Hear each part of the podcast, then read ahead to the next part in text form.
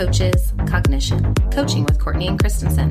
As a busy coach, you spend all day refueling, revamping, and reflecting with educators. Now's the time to stop and recharge your batteries with some much needed coaching for the coach.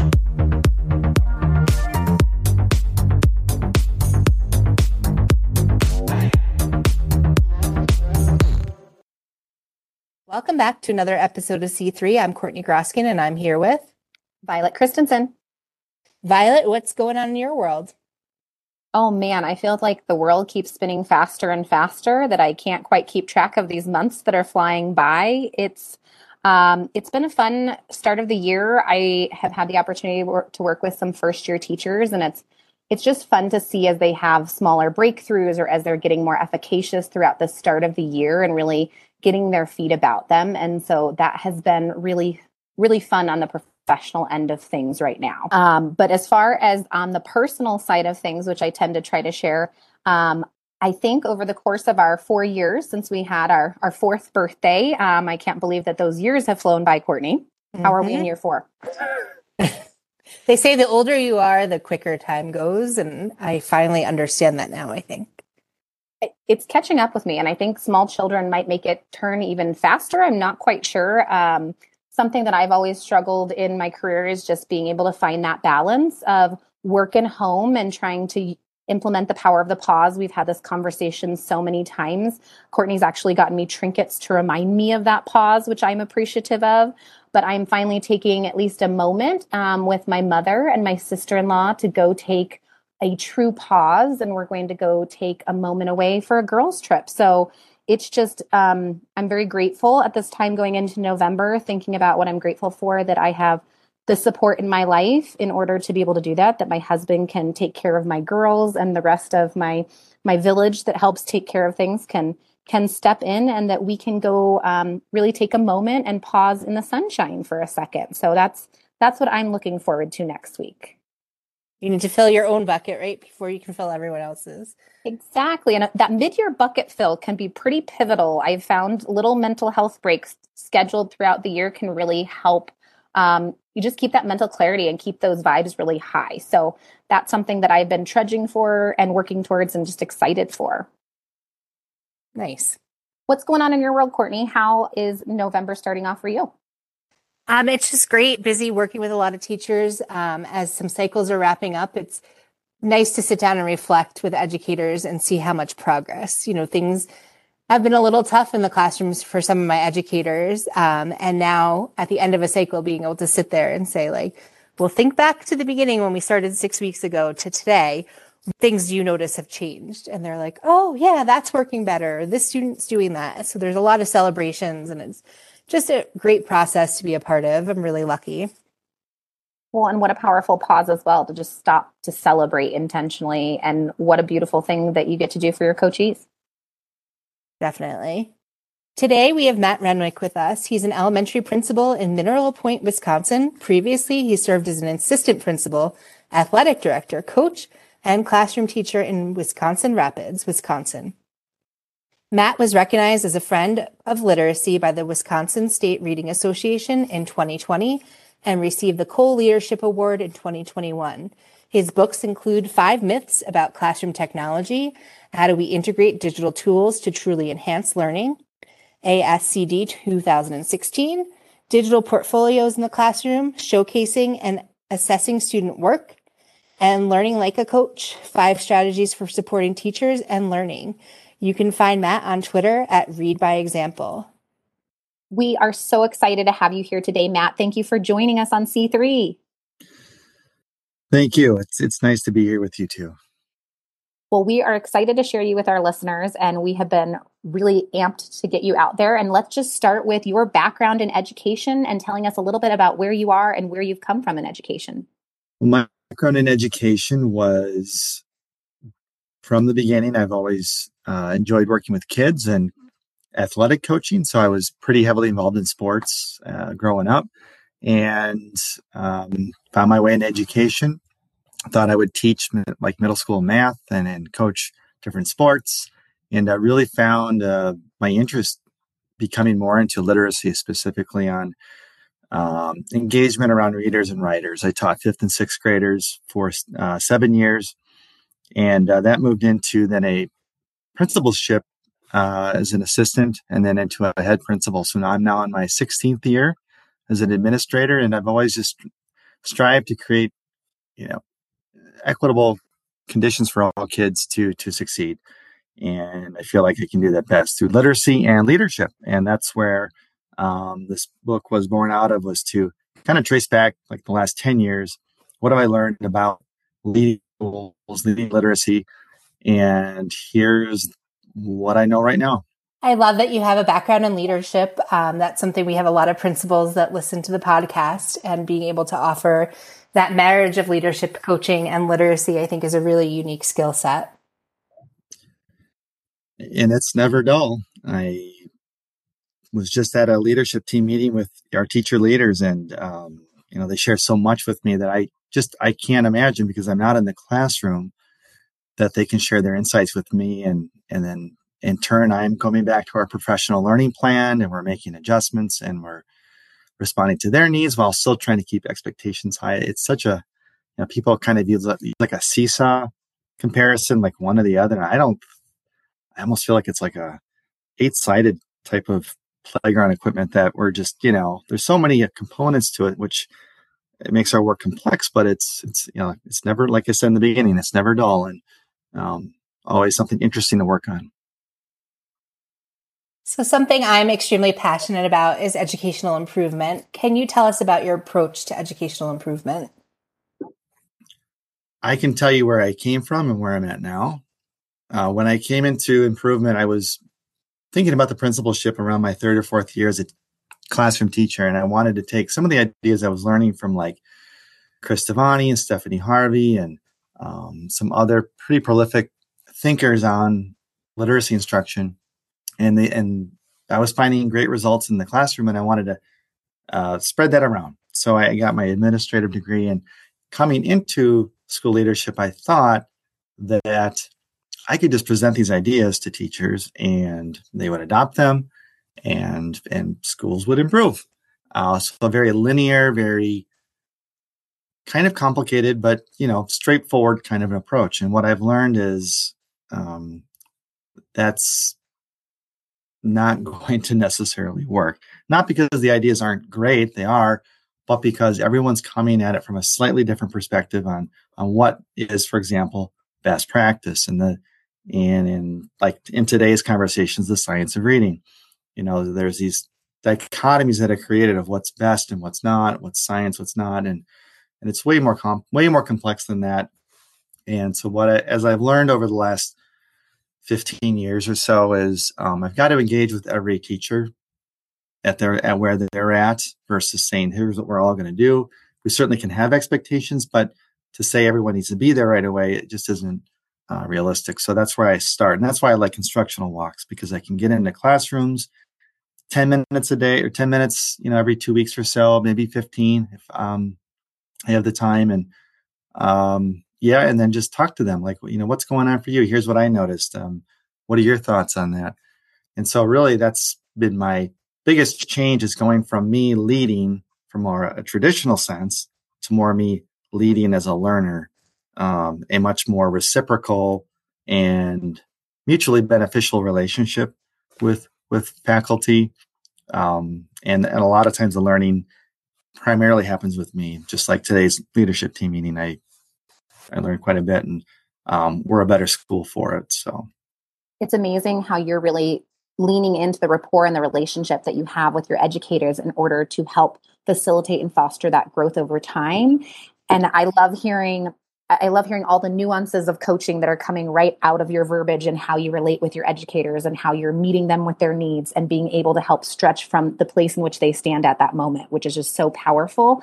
Um, we, as Courtney said, we have a lot of principals who listen and want to find more ways to be able to use those coaching skills in their admin role. And so, can you tell us a little bit more about?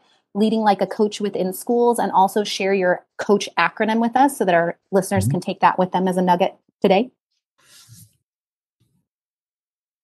So the coaching skills, how they can incorporate that within their practice. I, what I have found, and I've been trained in instructional coaching both in person and online, so I do have some training involved. Um, but I want to be clear, I am not an instructional coach. I've never been an instructional coach. Um, I we have an instructional coach, and um, she she's very good at what she does, and so I have a lot of respect for that position. I think every school should have one. Just to be clear on that. Um, but in, what I have done, and what you know, what I did in the book over the last ten years, is start to take some of the skills and strategies that effective instructional coaches do, and then blend them in within within my position as a supervisor. You'll sometimes hear um, right now I'm a principal, but you know, um, later on I'll be a coach, and I don't I've always with that. I've, I've, i see the position more as an integrated, more mindful approach. So one that I use a lot is, or I try to use a lot, I should use a lot, is just paying attention to myself and others. So I use the collaborative norms from cognitive co- cognitive coaching, which I have a some background in, and just being mindful of how I'm feeling. Um, if I'm talking with a teacher and I can sense that maybe they're feeling uncomfortable, they aren't making eye contact, for example, they are um, looking frustrated or maybe looking just not sure where to go. You know, I, I try to read that and um, just maybe ask. I'm just noticing this is, you know, I want to make sure everything's okay, or we want to talk another time. So, so that's a coaching skill anyone can use. I think any person should use. I, these skills don't just rest within my principalship. I, I use them with my family, um, with friends. I'm really a lot of it's just active listening. So pausing, letting people continue to talk, and then not trying to get my point across um, as much as trying to understand where they're coming from again, and then using that information to to help them see it more clearly. Uh, a favorite skill, another favorite one is paraphrasing.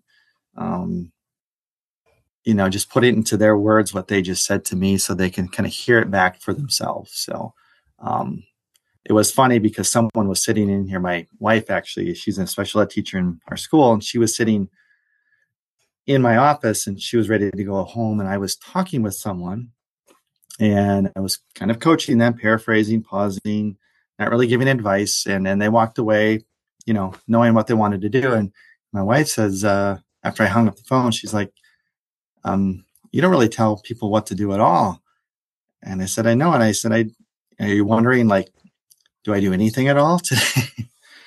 and I, I think that just to the point is I've really shifted from feeling like I have to give advice and and be that person that knows everything, which I think principals sometimes feel they need to be and do, which I think prevents them from getting into classrooms because they're afraid they're not going to have the answer. And I think that's what coaching can give any leader is to just take a step back and just be a listener first and um, allow people to solve their own problems uh, whenever possible. So the coach framework.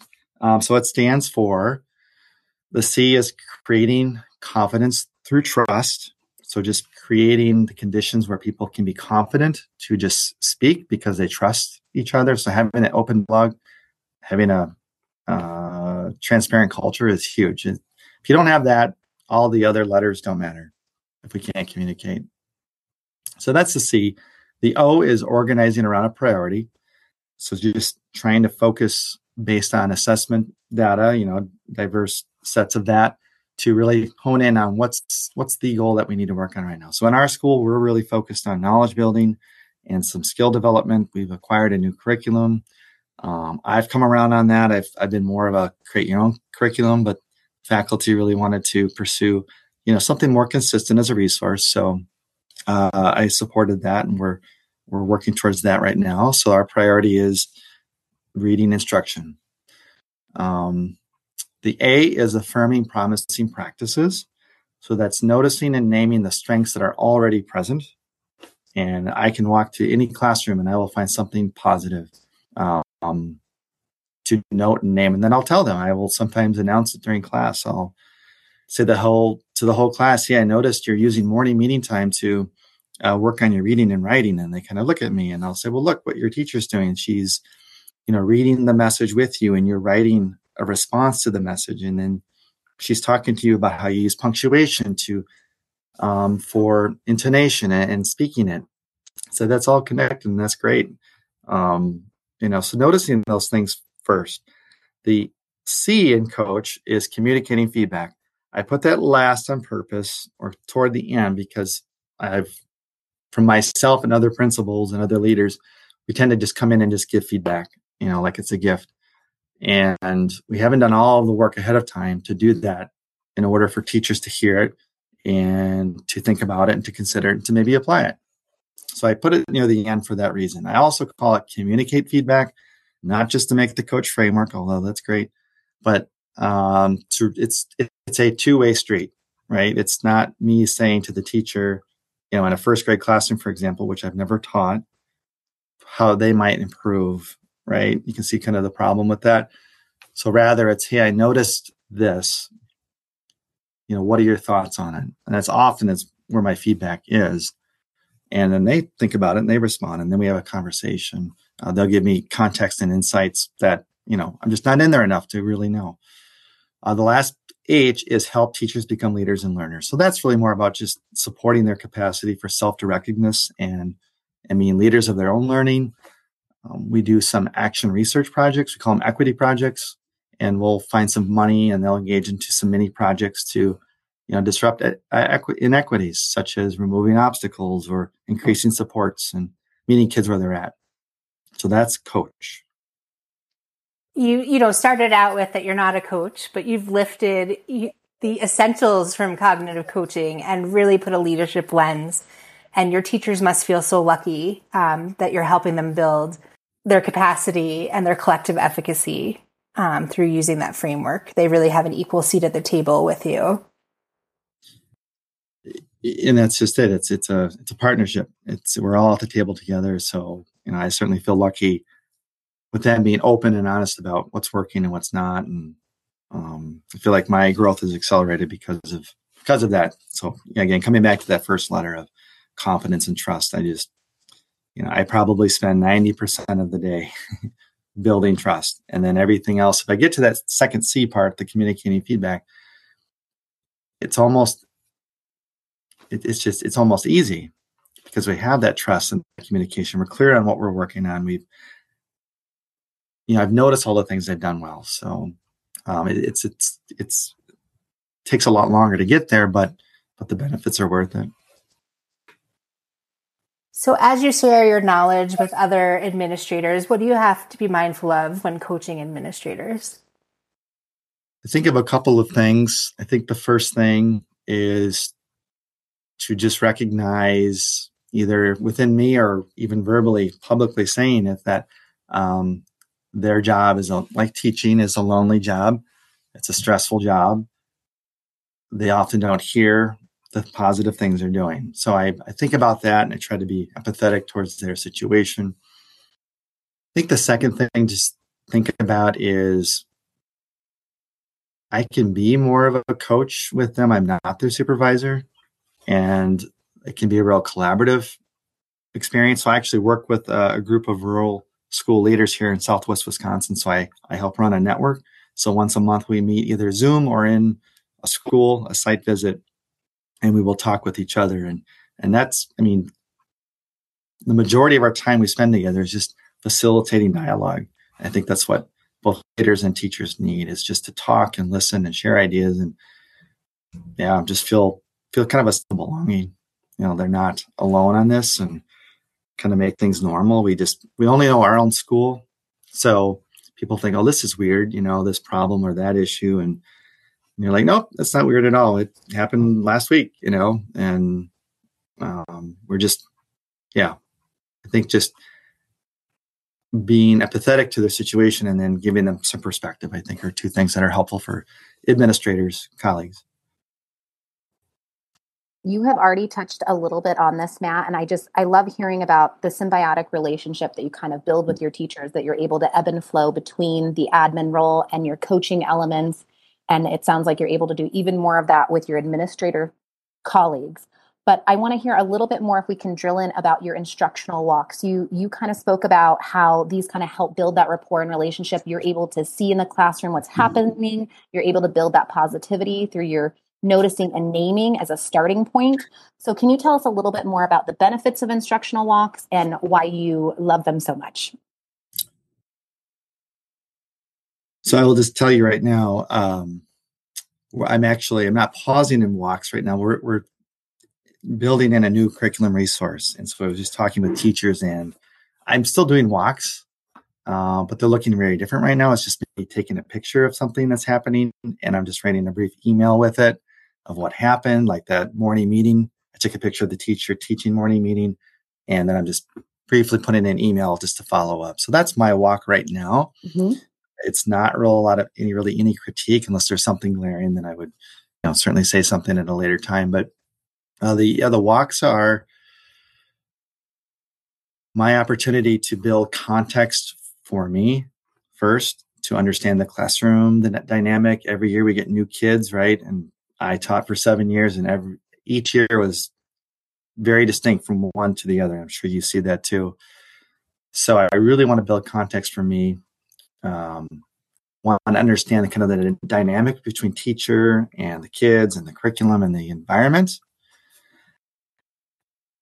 And then once I've built that knowledge up, I've much more inclined to feel like I'm accurate and confident when I do have to communicate feedback to them. So I'm just holding up, your listeners can't see it, but all it is is just a pad folio. And inside, all it is is a pen and just sheets of paper. I mean, that's it. And I will just write down what I'm noticing and you know the environment, what kids are saying and doing, what the teacher's saying and doing, just kind of as a just a narrative. And then I might pick something out of that. Let's say I was paying attention to what kids were saying during a literature group, and I'll, I'll read the dialogue later to the teacher. And I say, I'll notice the kid said this.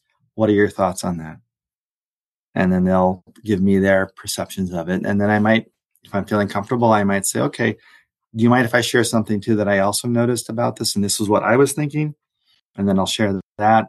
And I think I can come from a more authentic context um, just to say, here's what I was thinking, but please correct me. Um, so it's just about building understanding between the teacher and me. But there's so many other benefits too of me taking the notes out, just leaving the note with them, and it's like an artifact of, of what they do uh, every day. They don't teachers often don't appreciate what they're doing because they've done it for years.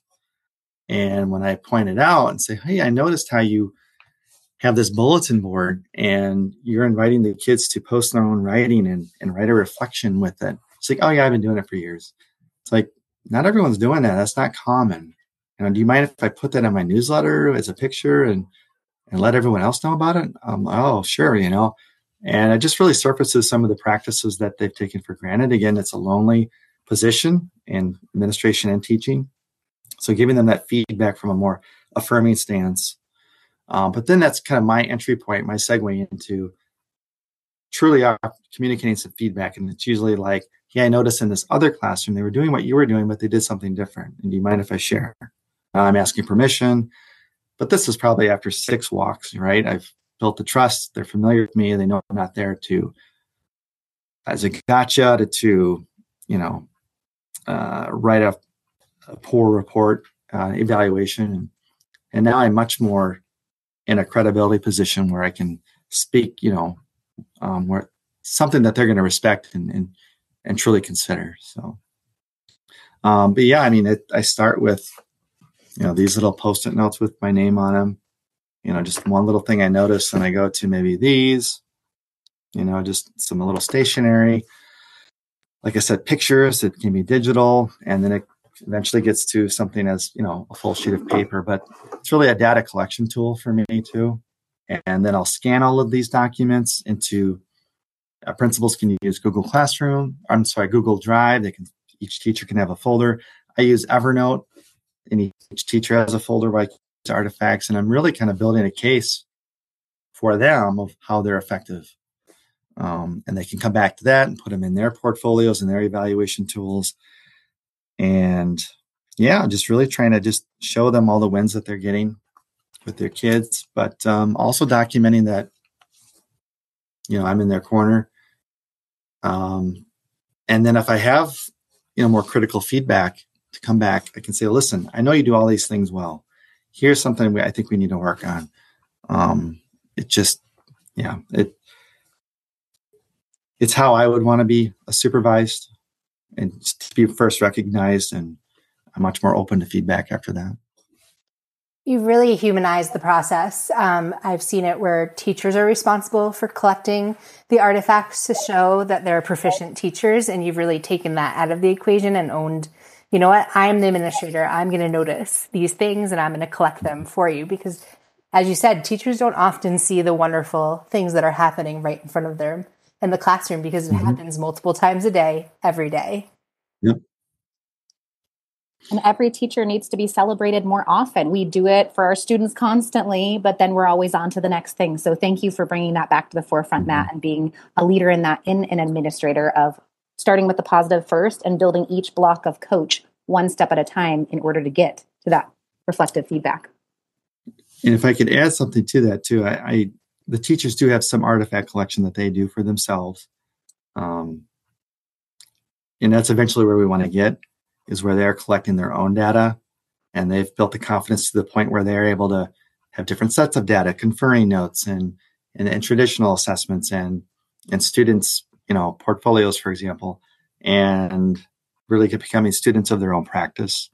Um, so that's another thing I try to do with the walks is to show them, you know, how to create your own, you know, create your own college and in some ways create your own learning journey is you know here's how you here's what data can look like and here's how you can use it to inform your practice so for example our class school librarian worked with the students last year to audit the class the school library uh, around like um, cultural relevance around um, identity and the kids really engaged in a lot of that work were surveying their peers and they took that information and they purchased new books for the school library and um, I was really more in the back seat. I was not even collecting the data at that point. So there is a just wanted to make that point. I guess was just there is a transfer in responsibility eventually, but it's for at least for the librarian, it um, doesn't feel like work. It feels like you know feeling like a true professional. Yeah, you're really using a gradual release model where they've built the mm-hmm. efficacy mm-hmm. to be able to do these things on their own, but you first modeled it and scaffolded it for them. Mm-hmm yeah, efficacy gets thrown a lot, but what's the journey? What's the pathway to get there? And I, I feel like I hope that my book gives leaders that pathway at least. It's not a script, but um, kind of some waypoints uh, each letter to to think about and um, use. What advice would you give to school leaders about building collective commitments? First, again, engage in instructional walks if you're a new administrator, you're new to the building, or you're starting anew, just get into classrooms and just start to document. Just after each classroom visit, maybe three a day, document just in five or six words what you noticed, what resonated with you.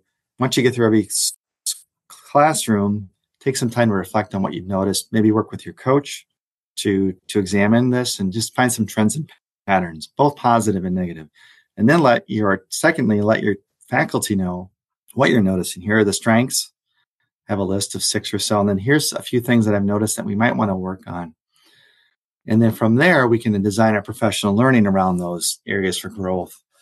Um, I've been in a couple schools, and I think in every school there are a few teachers who may be resistant to change um, for a variety of reasons. And um, that's where collective commitments can come in. So, for example, if your beliefs as a faculty is students should be a part of co-constructing the classroom library and we're noticing that some classrooms aren't doing that then we can really hone in on some specific statements um, you can pull from like ncte or ila kind of position papers to support it and just have four five six different statements like we will include students in organizing at least part of the classroom library based on their interest and needs and access and equity. And then we'll do it to kind of a consensus vote, you know, on a scale of one to five. How willing can you commit to this? Um, as long as you're a three or above, everyone commits to it. And now the leader has the moral authority to say, these are our commitments.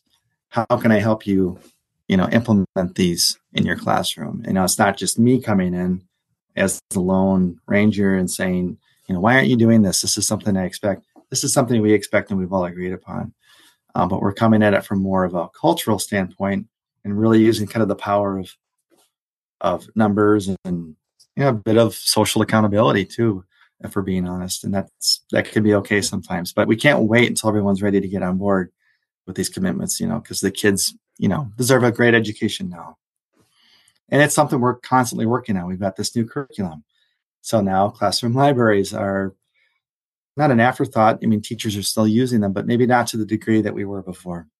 And so that's the other thing too i think for leaders too is commitments are great but also read the context and talk to your leadership team and say what's going on? And uh, for us right now, we're dealing with some technology issues.